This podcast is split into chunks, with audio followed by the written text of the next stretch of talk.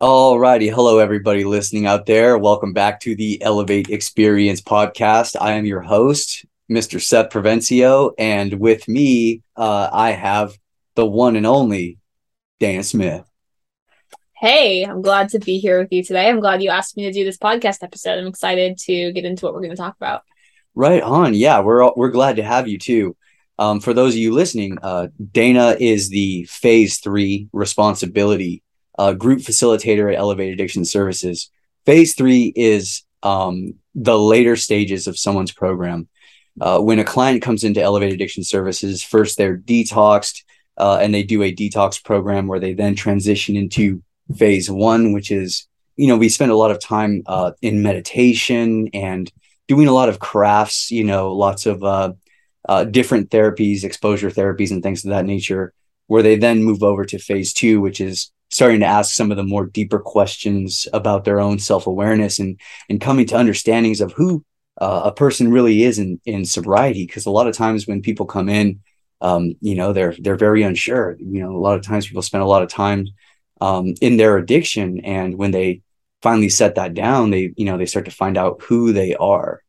Um, and then from there they transition into phase three and phase four where they meet the lovely dana smith right mm-hmm. And from there, they do um, probably some of the most intensive work that they do in the Elevate program as a whole, which is taking responsibility for uh, past transgressions, or and by transgressions I mean past times when uh, we've hurt ourselves or somebody else, uh, you know, in our lives. And taking responsibility means, you know, owning up to it without minimizing, you know, justifying or placing blame onto others for mm-hmm. our actions and then from there doing an amends process to try to make right the wrongs. Uh, Dana, please tell us a bit about your experience working at Elevate and what you do there. Yeah, so I've been working at Elevate for, gosh, it must be at least a year and eight months now. Um, I've done a couple of different things here. When I first came in, I was working with our quality management department, uh, assisting with um, new staff training, kind of helping to oversee our interns, I did a lot of like special projects for um, TOTS, doing a lot of liaising with this company called Vista. Clients would do these check ins throughout the week on their mental status and how they were doing. And that was something that would get tracked throughout the program. I would also assist with our continuing care department, which is a lot of making exit plans for after clients leave treatment. Um, I did a whole bunch of things for that first year up until there was a spot open and needed in our health services office. I don't have much of a background in the medical field, but they usually will have an administrative position in there. I did a lot of assisting clients with their applying for disability, Family and Medical Leave Act uh, requests, things of that nature. I did that for about seven months, and then I came into this uh, position to be a group facilitator.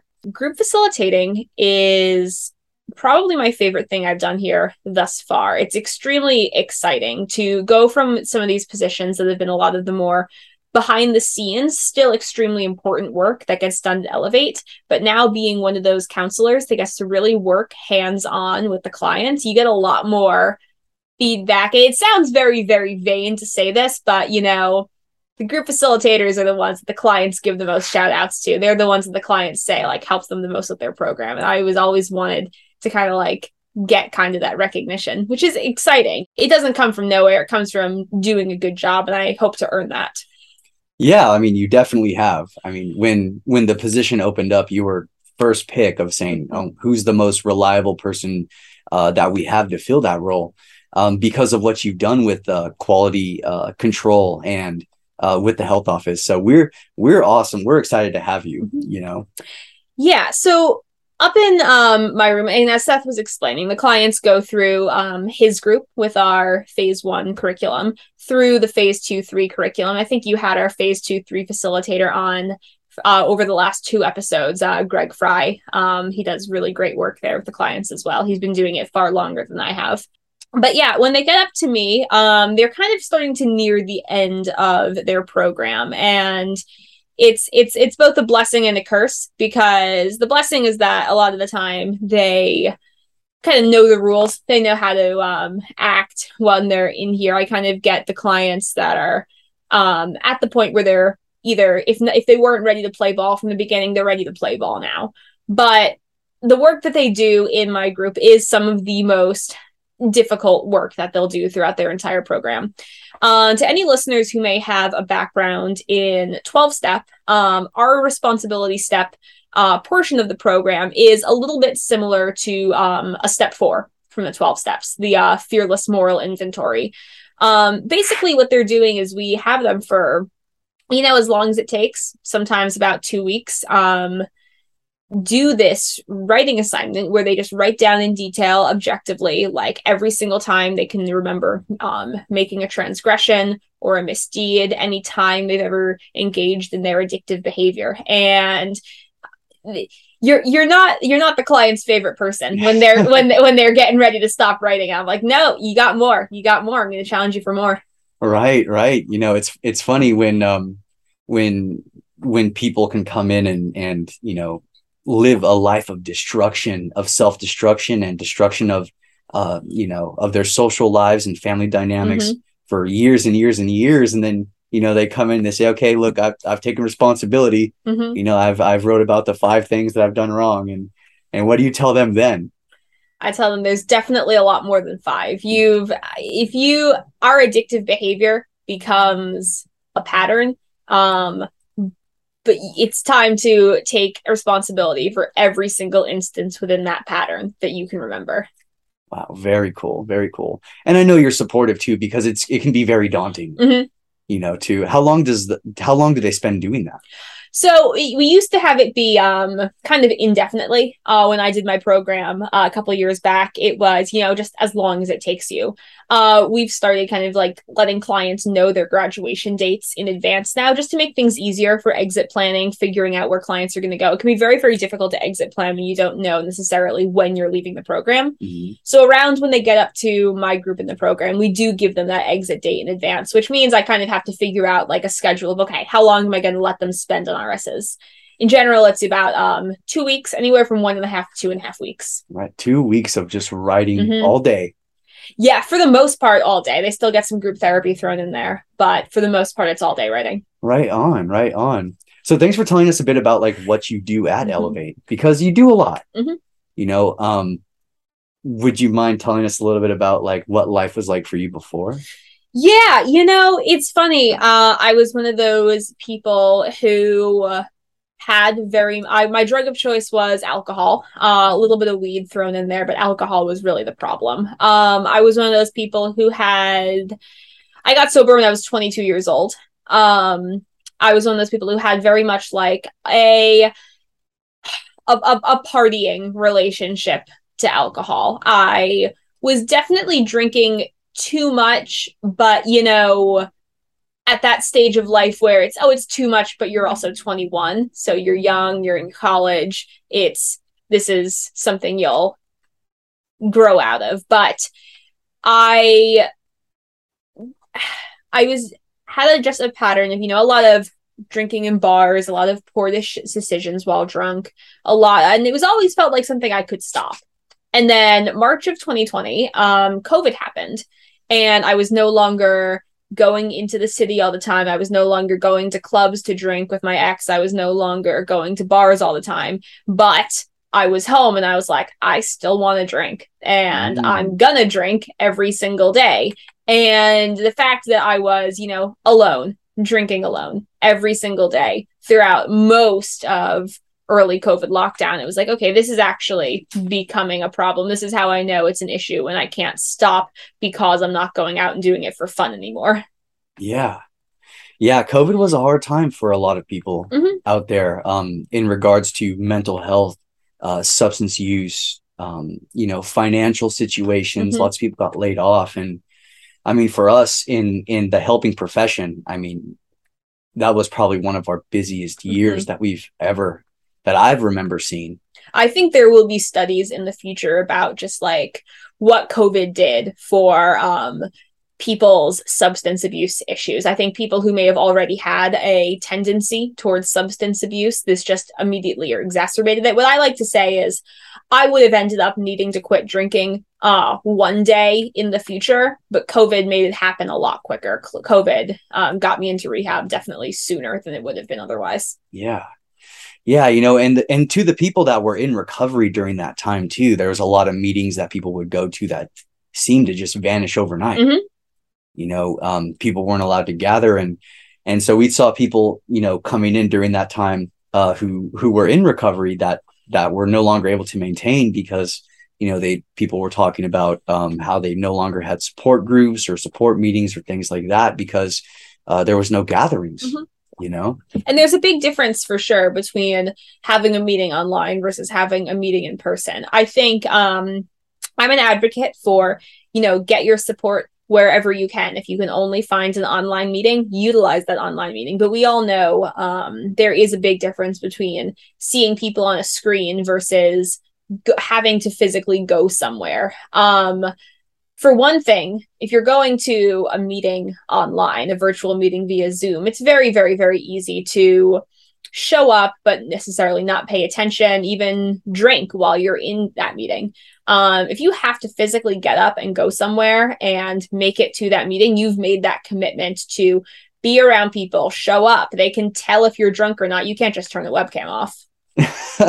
right, right. Or or step away to take a swig, you know. Exactly. Yeah, in in meeting in in in-person meetings or in-person treatment, uh, there's not much hiding that could occur for an individual who, you know, why would people want to go to treatment or go to a meeting and drink anyway? You know, I think um, some people aren't ready. Um, one of the things that I've learned about, and this is something I want to discuss a little bit, is this idea of the stages of change. Mm-hmm. Uh, when people are getting ready to um, stop an addictive behavior, they're going to go through um, different stages of change. Um, it's they studied this. I want to say the two guys, their names were Prochaska and DiClemente, mm-hmm. and they studied a bunch of people who were quitting smoking, and they found that they went through um, kind of similar to the stages of grief, but it's uh, the stages of change where when you're first preparing to make a ch- change, you're in the state that we call pre-contemplation, called it's it might be denial. Um, you're not really aware that there is a problem. You think everything's fine. And as you move out of pre-contemplation, you get into contemplation. Uh, contemplation is where, you know, you're starting to kind of be aware that there is a problem. You have not made any commitment to change it yet. You know that in the back of your head that maybe, you know, this is something I need to change at some point, but you haven't really necessarily made any plans to. You're on the fence, basically. You go back and forth. There's a lot of ambivalence about whether or not this is actually a change you're going to make. And I spent a long time in contemplation throughout most of COVID, deciding, you know, this is something that probably isn't that healthy. Normal, healthy people don't um, pick up a pint of whiskey every single day on their way back from work and then drink it until they pass out. Wait, really? Probably not. No. I'm just playing. And the funny thing is, if I can, if I can veer off topic for a second, Please is do. um, I think that got really normalized during COVID. We look at things like you know, wine mom culture, and I would see like memes that it's like, oh it's 2 p.m. and it's the middle of COVID. There's nothing else to do. It's wine o'clock. Let's get drunk. And a lot of that, it gets seen as funny and it gets seen as normalized. It's like, let's actually examine that for a second. You think you need to engage in a drug right now just because there's nothing else for you to do. That's probably a sign of a larger issue. But after contemplation, you'll move into preparation where you maybe you've set a quit date, you are taking the steps to actively make the change. You haven't necessarily made the change yet, but it's something you're committed to. After preparation comes action, which is maybe if you're doing 12 step, you're doing your 90 meetings in 90 days, you have made the change and you are actively working every day to stay with that change, where it kind of is like, it's like that early time in sobriety where you're either in treatment or it's the one thing that you are working on right now. Mm. And then after action, you move into maintenance, where you're um, still working on yourself. It's still something you have to be aware of. Triggers, cravings still come up. And at this point, you're kind of just becoming more of a person who also happens to be in recovery. So, as for your question as to why a person would come to a meeting drunk or a person would come to treatment still got try to get drinks in or drugs in, um, it comes down to these people still may very well be in pre-contemplation or contemplation. They haven't necessarily made this commitment to change yet. They may be here and not necessarily want to be. People come after an intervention. People come just to kind of try and check things out. I'll have um I'll see people come to a meeting where they've had a drink that day, but you know, they're also trying to see if they're prepared to make this change. So they'll come to a meeting and they haven't necessarily committed to making that change yet. That's awesome. It's like it's it's a it's a phenomenon that you were able to put under a microscope for mm-hmm. a second for our listeners. There's states of change. Um, when it comes to recovery and sobriety, a lot of times a common misconception is just that like people can just stop. Mm-hmm.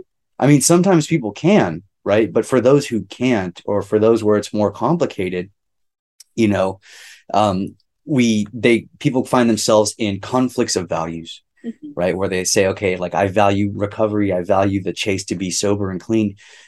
So I'm going to go to a meeting, but I am not equipped at this time to go to a meeting sober. So people are trying to do everything they can and trying to figure it out. And it can become very frustrating for the individuals. Mm-hmm. Um, so the, there are many roads to recovery, many roads to sobriety.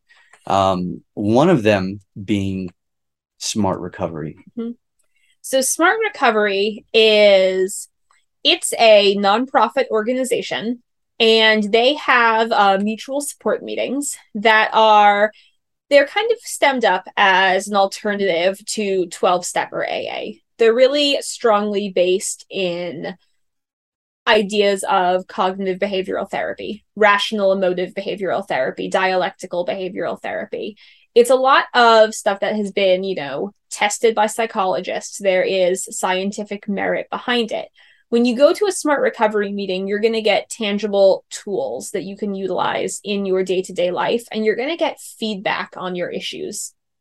One of the biggest differences that I can point to between a 12 step meeting and a smart recovery meeting, and caveat as I say this, I will say that both of these have their value and have their benefit. One is not necessarily better than the other. I don't have a 12 step background. I've been to a few meetings. Um, a lot of my background of recovery comes from SMART, but that is not to say it is better or worse than 12 step. The biggest difference between a 12 step meeting and a SMART recovery meeting um, is that when you go to a 12 step meeting, there is a sense of people are giving these long shares that feel like they are venting. They need to be heard. They need a space where they can just kind of let it all out, share how they're doing, um, explain that maybe either they're doing great or that they're not doing great. And people are going to sit there and they're going to say thank you for sharing. Like you you you are heard right now. Mm-hmm. however if you go to a smart recovery meeting you are kind of kind of be challenged to explain how you're doing but break it down to a workable issue. Explain i keep having cravings when i walk by this area. You're going to get feedback from the group you don't really get feedback in a 12 step meeting. You're going to feel heard. You're not really going to be um, challenged in that moment or given feedback or given any like constructive criticism or anything like that. In SMART, it's going to be no, let's talk about this. Let's work on this. People will give you advice. Um, and it's the job of the facilitator to make sure that like it all stays respectful, it stays on track, and that we are working towards resolving issues. Right on. Yeah. So you pointed out some differences between the smart recovery meeting and a 12 step uh, treatment meeting uh, being the more interactiveness and uh, the encouragement of crosstalk mm-hmm. that occurs in a smart recovery meeting that maybe isn't so much encouraged in um, AA or 12 step um, meetings. Mm-hmm. I know they have like step studies and things of that nature. I've been to a fair amount of uh, AA meetings and NA meetings way back in the day, right? Um, in some or like step studies or, or book um, uh, meetings, things of that nature. But um, with the Smart Recovery meeting, it sounds like it's more, way more interactive. Mm-hmm. I know you're a smart facilitator, correct? Yeah. So I am a smart recovery facilitator. Uh, when I was in my program, and I did the Elevate program myself, mm-hmm. inpatient, mm-hmm. from October of 2020 through December of 2020. And during that time, we would have, you know, our education blocks and we have different types of group therapy. We would have the teams that were ran, we would have, you know, art therapy and music therapy. We would have conscious recovery. Have you guys talked about conscious recovery in this podcast before? I don't think we have. Okay. I haven't personally. Got it. So, conscious recovery being a specific type of group therapy based on TJ Woodward's philosophy. But one of the things that we had was smart recovery. And I really, really, really liked it when I was in the program. I liked it. It would give you these tangible tools you could utilize. I liked that the feedback was encouraged, that I could give feedback to someone else and they would give feedback back to me. And it was kind of not super structured and that we could talk about whatever we wanted. There wasn't a set theme for it. So when I started working here, we uh, had a couple of our guys who um, were Smart Recovery certified, um, found work elsewhere. They no longer work with Elevate, to the best of my knowledge, and we didn't really run Smart for our clients anymore. So when I became staff, I got myself certified, and for a while, I ran Smart for some of the clients at the center. At this point now, what I do is I run SMART for our um, community. I run a meeting each week um, at our business office for our community here in the Aptos, Santa Cruz, Watsonville area. Right on. So going from being a client, mm-hmm. getting smart, going to smart meetings hosted by Elevate treatment staff, mm-hmm. becoming a smart facilitator, and then hosting meetings on you know elevate property and mm-hmm. things of that nature but then going out into the community mm-hmm. to host in the central coast region uh, a smart recovery meeting mm-hmm. that's rather impressive yeah it's what i it, it, it, it's it's it's very cool to, to, to look back at the journey uh, yeah it's it's wild to think that like i am helping people with their recovery the same way i've been helped with mine um, and I'll say this that what I have found the most interesting and neat is the difference between a smart recovery meeting that happens in treatment versus in the community. The the difference can be staggering based on, you know, when you run one that uh, for a p- group of people in treatment, you're gonna first of all have a bigger meeting just because you've got more people that have to be there. Mm-hmm. So first of all, maybe not everyone's going to share. First of all, there will be some people that you have to kind of like make sure are staying on task. You're going to have, but the biggest thing is that you are going to have a lot of similar issues that are coming up. People are in a structured inpatient community. You're going to have a lot of people that are, you know, saying, Hey, uh, you know, I'm not really feeling triggered. I'm in this safe space. Everything's kind of going fine. Mm-hmm. Uh, or they'll have just like some of the same issues will come up. Like I've got, you know, issues with uh, the book work I'm doing. Um, I've got a phone call I'm nervous to make. Um, so it's a lot of running the same issues, applying smart recovery tools for, you know, when they leave the program.